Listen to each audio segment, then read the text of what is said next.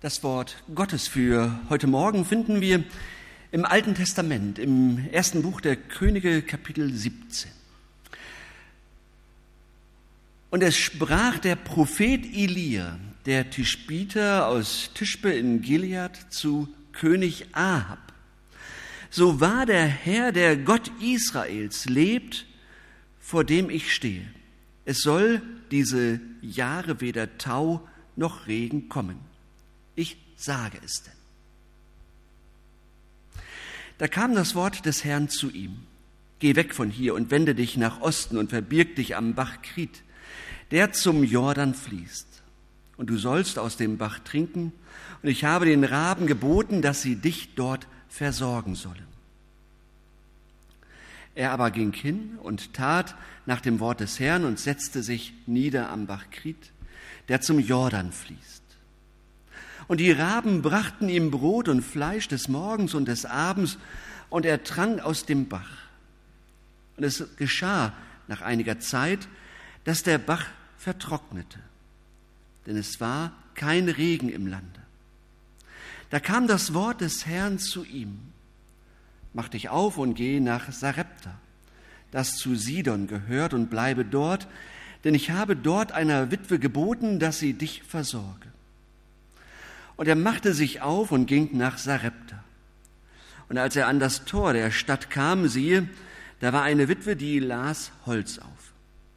Und er rief ihr zu und sprach, hole mir ein wenig Wasser im Gefäß, das ich trinke. Und als sie hinging zu holen, rief er ihr nach und sprach, bringe mir auch ein bisschen Brot mit. Sie sprach, so wahr der Herr dein Gott lebt, ich habe nichts äh, Gebackenes, nur eine Handvoll Mehl im Topf und ein wenig Öl im Krug. Und siehe, ich habe ein Scheit Holz oder zwei aufgelesen und gehe heim und will's mir und meinem Sohn zubereiten, dass wir essen und sterben. Elia sprach zu ihr, fürchte dich nicht, gehe hin und mach's, wie du gesagt hast.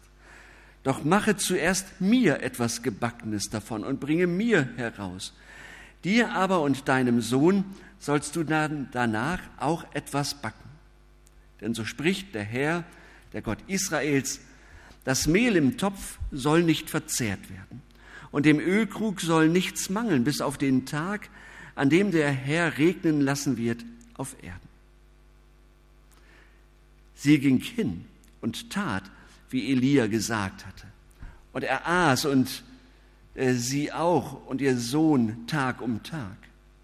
Das Mehl im Topf wurde nicht verzehrt und, Öl, und dem Ölkrug mangelte nichts nach dem Wort des Herrn, das er geredet hatte durch Elia.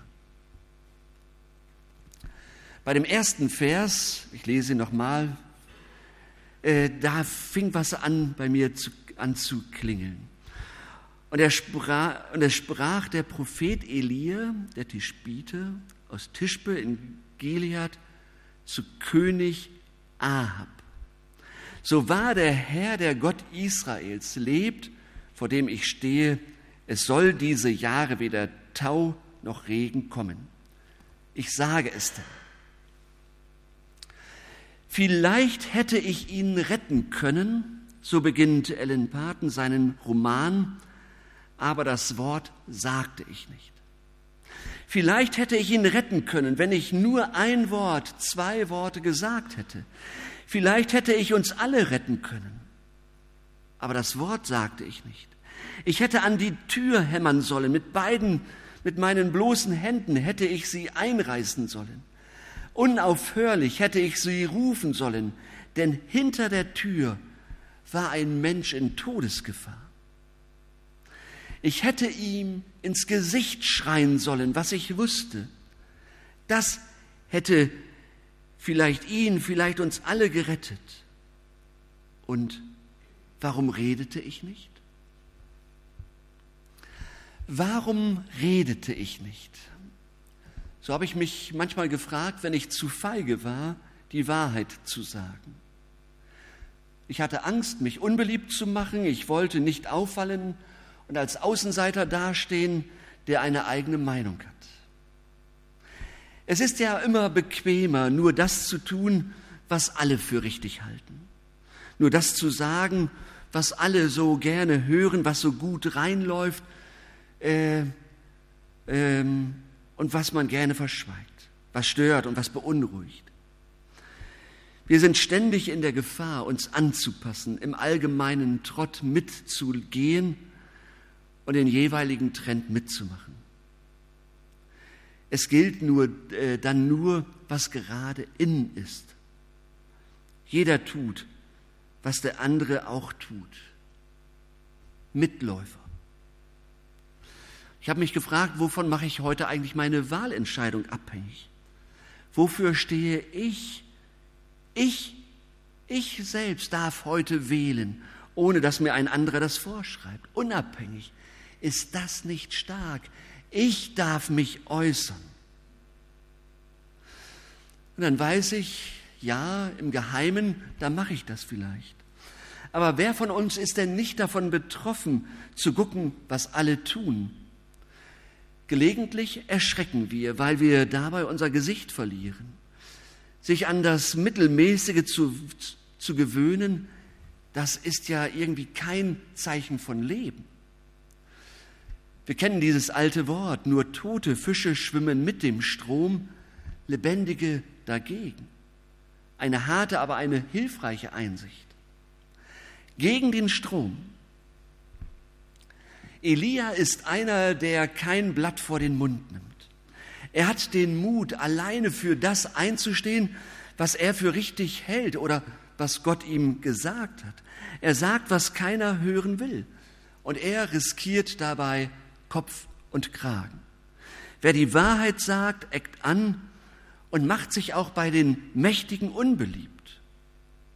Elia, er wurde von Gott bevollmächtigt. Nur er kann dann auch die kommende Katastrophe beenden. Das provoziert Ärger.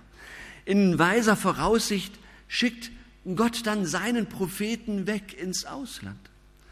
Elia soll sich verstecken, denn die die vorhergesagte Dürrekatastrophe, die wird auch von Ahab dann missbraucht werden. Er wird sie dem Propheten anlasten, anstatt über sich selbst und über sein Handeln nachzudenken. Und Propheten hatten es nie leicht, zur Zeit des Alten Testamentes nicht und heute auch nicht. Bei ihnen geht es immer um die Wahrheit, Dinge beim Namen zu nennen, selbst um den Preis die eigene Existenz zu riskieren. Das zeichnet Propheten aus. Was beunruhigt ihn denn, dass er nicht mehr nach der Meinung der Masse fragt? Warum ist er unabhängig vom Urteil anderer? Elia sieht sein Volk in großer Gefahr. Er fürchtet zwar kein politisches oder kein wirtschaftliches Fiasko. Nein, für ihn sitzt der Krebsschaden tiefer. Dort, wo das Herz des Menschen schlägt, in seiner Religion, in, seinen, in seinem Glauben. Was war denn passiert, dass Elia so deutliche Worte findet? Fast unmerklich hatte sich etwas in der Gesellschaft in Israel verändert. Den meisten war das überhaupt nicht aufgefallen. Ahab, der König, bemüht sich um internationale Beziehungen. Auch bei seiner Heirat mit Isabel will er nur das Beste für sein Land. Das Urteil Gottes über Ahab ist ein ganz anderes. Gott sagt, noch mehr als seine Vorgänger tat er, was dem Herrn missfiel. Und die Begründung lautete, er habe mit seiner phönizischen Frau den Kult um den Gott Baal übernommen. Aber im Volk, da stört sich keiner daran, dass die Königin ihren Glauben, ihre Götter und ihre Priester mitgebracht hat. Warum sollte sie auch nicht? Es ist doch gut, wenn jemand seinen Glauben hat und überhaupt irgendwie gleichen gleichen sich die Götter doch sowieso. So oder so ähnlich denken viele. Und deshalb wird der neue Baalskult aus Syrien, der Heimat der Königin, jetzt eingeführt. eingeführt. Alles ist möglich. Die vermeintliche Toleranz siegt. Und Ahab ist klug. Er nimmt auch Rücksicht. Der Glaube an den Gott Israels wird ja nicht abgeschafft. Jeder kann wählen, welchen Gott er dienen will. Man kann sogar beides, dem Gott Israels und dem Gott äh, Baal dienen. Das gehe, meint Ahab. Gott und die Götter, das ist sein Programm. Der König sieht darin keinesfalls einen Abfall äh, oder einen Verrat an der Geschichte Israels. Er hält doch immer noch neun von zehn Geboten. Er ist doch immer noch fromm. Und genau an dieser Stelle, da meldet sich Elia zu Wort. Ab, der große König und Führer, er wird in seinen Augen zum Verführer großen Stils. Denn wo alles gleichgültig ist, da wird rasch alles gleichgültig. Elia wirft dem König seine Gleichgültigkeit vor und er entlarvt sie als Feigheit und Ungehorsam Gott gegenüber. Er protestiert gegen diese Verführung. Gott oder die Götter oder die Götzen. Dass er in der Masse seines Volkes ein einsamer Mahner bleibt, das muss er ertragen. Aber was alle tun, ist noch lange nicht richtig. Er muss das Fehlverhalten des Königs, seines Königs, deutlich sagen. Er muss sagen, dass es Konsequenzen hat, Gott wird seine Macht zeigen, auch zeigen, dass er der Lebendige ist. Regen und Tau werden ausbleiben. Die Frage bleibt, Gott oder Götter? Und wir, und wir merken, es ist nicht nur eine Geschichte von damals, von früher. Denn wenn wir heute überlegen, wen verehren Menschen heute, da denken wir vielleicht an den Fußball und den eigenen Körper, der schnell zum Götzen werden kann, aber auch an das eigene Weiterkommen. Wir denken vielleicht sogar auch an Smartphone. In einer Umfrage äh, hörte ich, dass Jugendliche zu über 75 Prozent eher auf die Freundschaft verzichten würden als auf ihr Handy. Ja? Wo, wo, wo, wir, wir, wir merken das. Ähm, der Satz stimmt. Woran du dein Herz hängst, das ist dein Gott. Worauf kann ich eigentlich noch verzichten? Woran wir uns so leicht gewöhnen, das kann Gott auch, auch missfallen. Es geht deshalb in dieser Geschichte gar nicht um die Privatmeinung von Elia. Wenn es dem König seines Volkes ins, wenn er dem König dann ins Gewissen redet, ist das ja nicht irgendwie eine Spinnerei eines religiös abseitigen Menschen, eines Sonderlings, sondern Elia ist ein Mensch, der vor Gott steht. So heißt es im biblischen Bericht. Deshalb sieht er die Dinge anders. Deshalb hat er die, den Mut, die Wahrheit zu sagen. Und weil er vor Gott steht, kann er alleine vor den Menschen stehen. Er braucht nicht mehr zu fragen, was werden die anderen sagen? Wie werden sie reagieren? Elia sagt, was er erkannt hat und was Gott seinem Volk sagen will. Er tritt für seinen Gott ein und er meldet sich öffentlich zu Wort. Wird er sich dabei verständlich machen können? Was Elia sieht, sagt er als Prophet auf seine Art. Er kündigt an, dass es über lange Zeit nicht mehr regnen werde. Und Elia sagt das jetzt nicht als Wetterprophet oder Wetterexperte. Er bringt die bevorstehende Dürre in Zusammenhang mit Gott. Genauer gesagt, Gott will diese Dürre. Mögen andere diese Dürre als eine Naturkatastrophe begreifen und deuten. Elia deutet sie als Gericht. Mit der Trockenheit will Gott sein Volk daran erinnern, erinnern dass sie ihn an den Rand gedrängt haben und in menschliche Pläne ein, äh, äh, ja, und er lässt sich eben nicht in menschliche Pläne einordnen. Wenn Quellen versiegen und Flussbette äh, äh, austrocknen, Weinberge veröden, dann will Gott an das eine Gebot erinnern, das er einmal gegeben hat. Ich bin der Herr dein Gott. Du sollst keine anderen Götter haben neben mir. Gott antwortet mit der Dürre auf die Gleichgültigkeit seines Volkes. So deutet der Prophet die Vorgänge, in dem Wissen, dass man ohne Wasser nicht leben kann.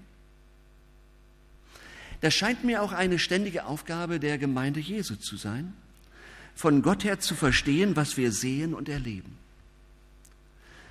Und in dem Bereich, da taste ich auch. Ich bin kritisch, wenn sich die Schafmacher melden und überall das Gericht Gottes sehen.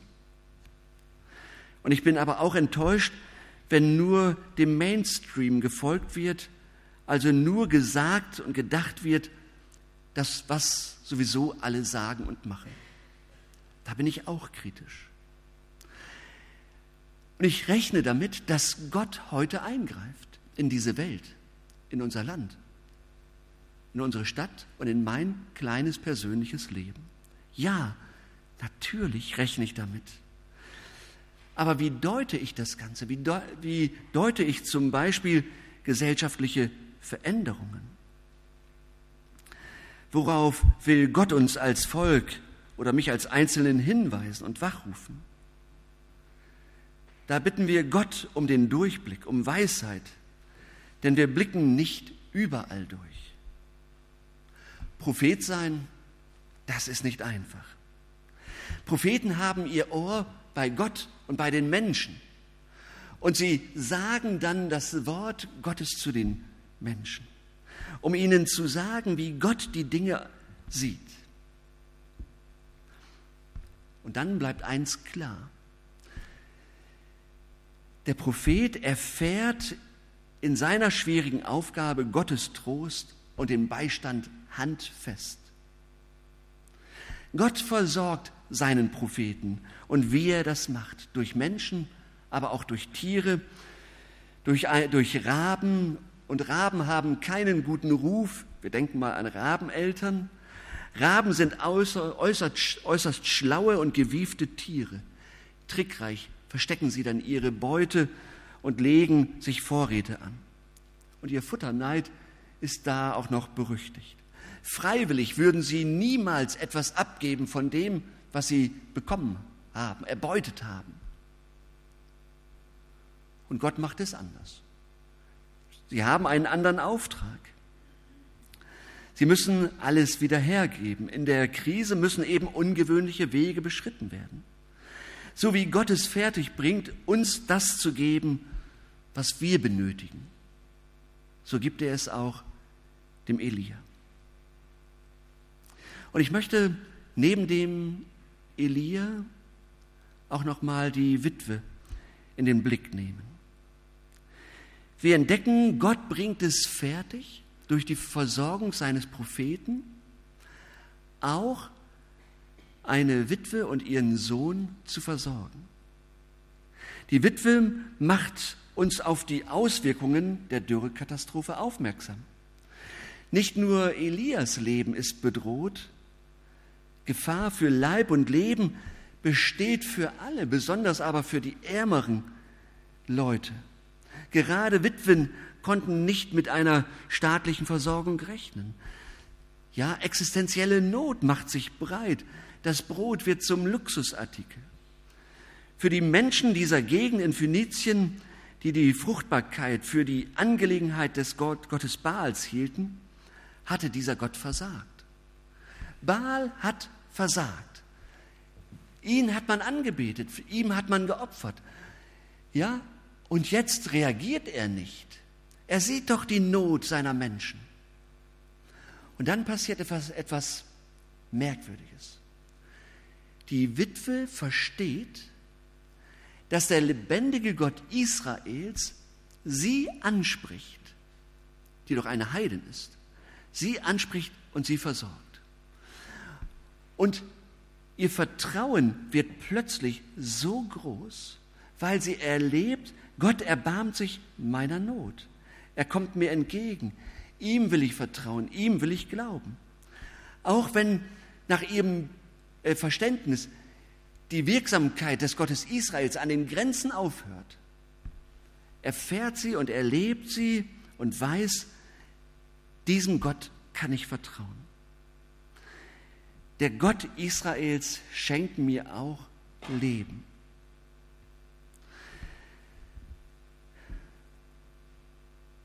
Diese Frau wird auch ganz schön gebeutelt. Vielleicht kommen wir auch manchmal an diese, in diese Situation hinein. Da erahnen wir etwas, was das bedeutet, dass eine Dürre in unser Leben kommt, sich breit macht, weil wir den Eindruck haben, da fehlt mir etwas Geistliches. Ich kriege nicht mehr genü genügend Nahrung. Ich bin ausgezehrt, da fehlt mir etwas. Ich arbeite und arbeite und ich weiß irgendwann nicht mehr, warum mache ich das eigentlich. Ich bin so in einem Hamsterrad drin. Die Kraftreserven sind verbraucht. Der Kummer wird immer größer. Die Sorgen werden zu einem Sorgengebirge. Da sehnen wir uns nach Ruhe, nach Geborgenheit und Sicherheit. Und in diese Situation tritt Jesus wie Elia damals zu der Witwe und zu uns. Denn wir lesen diese Geschichte ja auch als Menschen des Neuen Testamentes, als Menschen, die den lebendigen Gott kennengelernt haben in Jesus Christus. Er kennt unseren Namen und er geht gezielt auf die gebückten Gestalten zu, die, die, die versuchen, die letzten Kraftreserven zu mobilisieren. Und er spricht sie an. Kannst du mir etwas Zeit widmen? Und die gebückte Gestalt, die ausgelaugte Familienfrau, der gestresste Manager, wer auch immer, hebt den Kopf und sagt aus tiefstem Herzen, du, ich habe keine Zeit.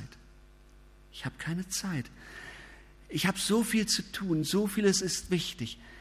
Du, ja, ich, auch wenn ich wollte, ich habe keine Zeit. Ich sehe ein, dass es schön wäre, mit dir, Jesus, Zeit zu verbringen. Aber du siehst doch meine Situation. Die Sorgen um die Zukunft haben mich fest im Griff. Und Jesus würde sagen, ja, ich sehe deine Situation. Aber ich sehe auch, wie du mit deinem Leben umgehst. Dass du alles ins Leben hineinpackst, aber das Wichtigste, den Wichtigsten vergisst, den lebendigen Gott. Wenn du deine Prioritäten anders äh, ordnest, wirst du Zeit, wirst du sehen, dass du wieder aufatmen kannst.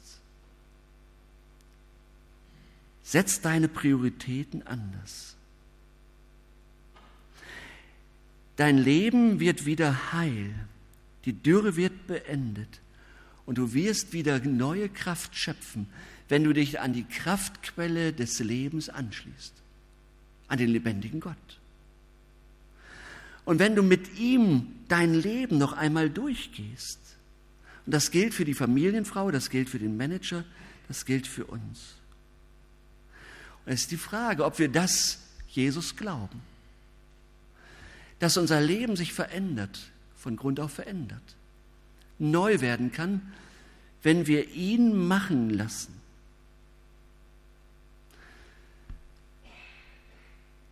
Und ich bin von, zutiefst davon überzeugt, dass wir oftmals an der Kraftquelle Gottes vorbeigehen. Vielleicht ist heute solch ein Zeitpunkt, an dem wir uns wieder vornehmen, ich möchte Jesus wieder neu begegnen. Ich möchte nicht als Funktionär des Glaubens auftreten, sondern ich möchte als ein Kind Gottes leben, das weiß, wo es Nahrung fürs Leben herbekommt. Und dann wirst du es erleben, dass die Dürre in deinem Leben sich verändert, dass dir wieder Kraft zuwächst. Jesus möchte verändern. Es geht um die grundlegende Entscheidung, welchen Gott ich vertraue und äh, wem ich dienen möchte. Und ich werde die Erfahrung machen, ich werde in die Tiefe wachsen, wenn ich mich auf Jesus einlasse. Diese Begegnung hat Auswirkungen.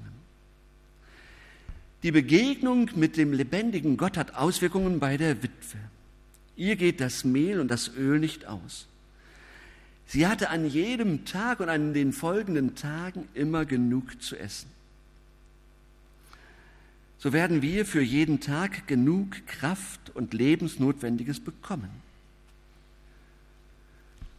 Die Frage ist, will ich mich einlassen auf Gott? Will ich mich anschließen an ihn? Deshalb heute zwei Dinge. Einmal, wenn ich auf Elia sehe, dann entdecke ich, er steht für die Wahrheit. Er steht für die Wahrheit. Das ist manchmal unbequem. Und er, er deutet etwas, was er sieht in der Gesellschaft. Wir würden vielleicht auch sagen, für unser Leben, wenn ich das und das erlebe, was bedeutet das eigentlich für mich? Ich glaube ja auch, dass es wichtig ist, dass wir das, was in unserem Leben passiert, dass wir das auch geistlich deuten. Nicht nur als irgendwie zufällig äh, hinnehmen, sondern auch mal fragen, was möchte Gott mir denn damit sagen? Und ich entdecke, ähm, Elia fordert uns heraus, ähm, für den Glauben einzustehen, ja, und dran zu bleiben an Gott. Und wir sagen, dran zu bleiben an Jesus. Und ich sehe bei der Witwe dieses Vertrauen zu dem Gott, den sie noch nicht so genau kennt, aber schon volles Vertrauen zu ihm hat. Denn er hat sich erwiesen als der, der ihr Leben reich macht. Deshalb sehe ich bei der Witwe so diese Ermutigung, dass ich meine Sorgen, meine Fragen Gott anvertrauen kann. Gott helfe uns dabei in dieser Woche, so zu leben, als lebendige Menschen, die damit rechnen, dass Jesus unser Leben verändert, neu macht und uns herausfordert, für ihn einzustehen und die Wahrheit zu sagen. Amen. Ich lade uns ein, dass wir miteinander singen.